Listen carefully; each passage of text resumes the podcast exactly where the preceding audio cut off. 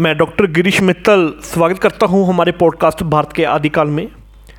आज हम बात करेंगे भारत के इतिहास, आदिकाल में शिक्षा और स्नातकोचित शिक्षा के बारे में। सबसे पहले ये आइए समझते हैं कि आदिकाल से हमारा क्या मतलब है।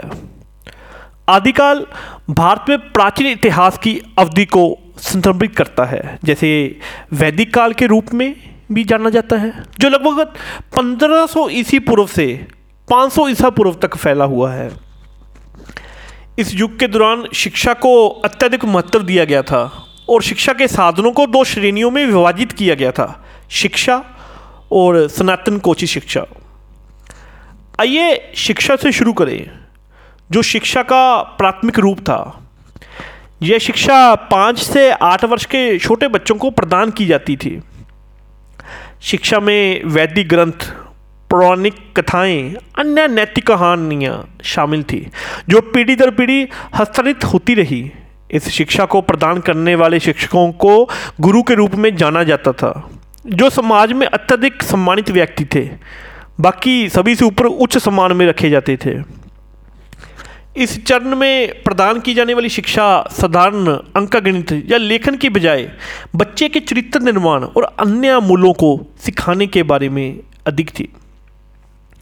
बच्चे की शिक्षा सामग्री के प्रति एक बाहरी व्यक्ति की रुचिपूर्ण जिज्ञासा होगी, जिसमें आत्मनिरीक्षण और चरित्र विकास प्राथमिक फोकस होगा। अब आइए स्नातकोचित शिक्षा की ओर बढ़ते हैं, जो युवा वयस्कों को प्रदान की जाने वाली शिक्षा थी। यह शिक्षा केवल उन लोगों को प्रदान की जाती थी जिन्होंने निचले स्कूल पाठ्यक्रम शिक्षा की, परीक्षा उत्तीर्ण की थी।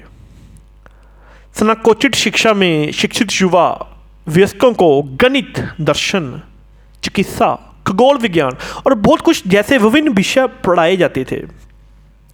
इस प्रकार की शिक्षा प्रदान करने वाले शिक्षक उचित परीक्षित व्यक्ति थे, जिन्होंने अपने अध्ययन के क्षेत्र में पूरी तरह से महारत हासिल की थी।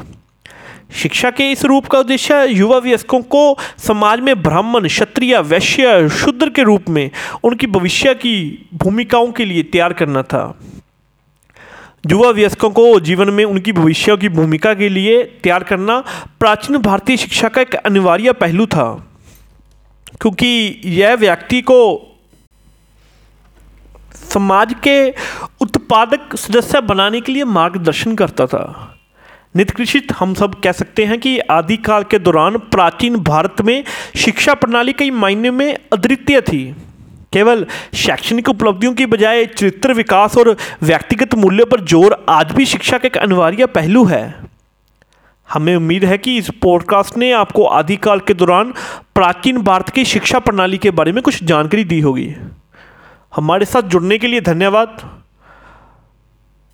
हम आपको भारत के इतिहास पर अपने अगले पॉडकास्ट में भी शामिल करेंगे। जय हिंद।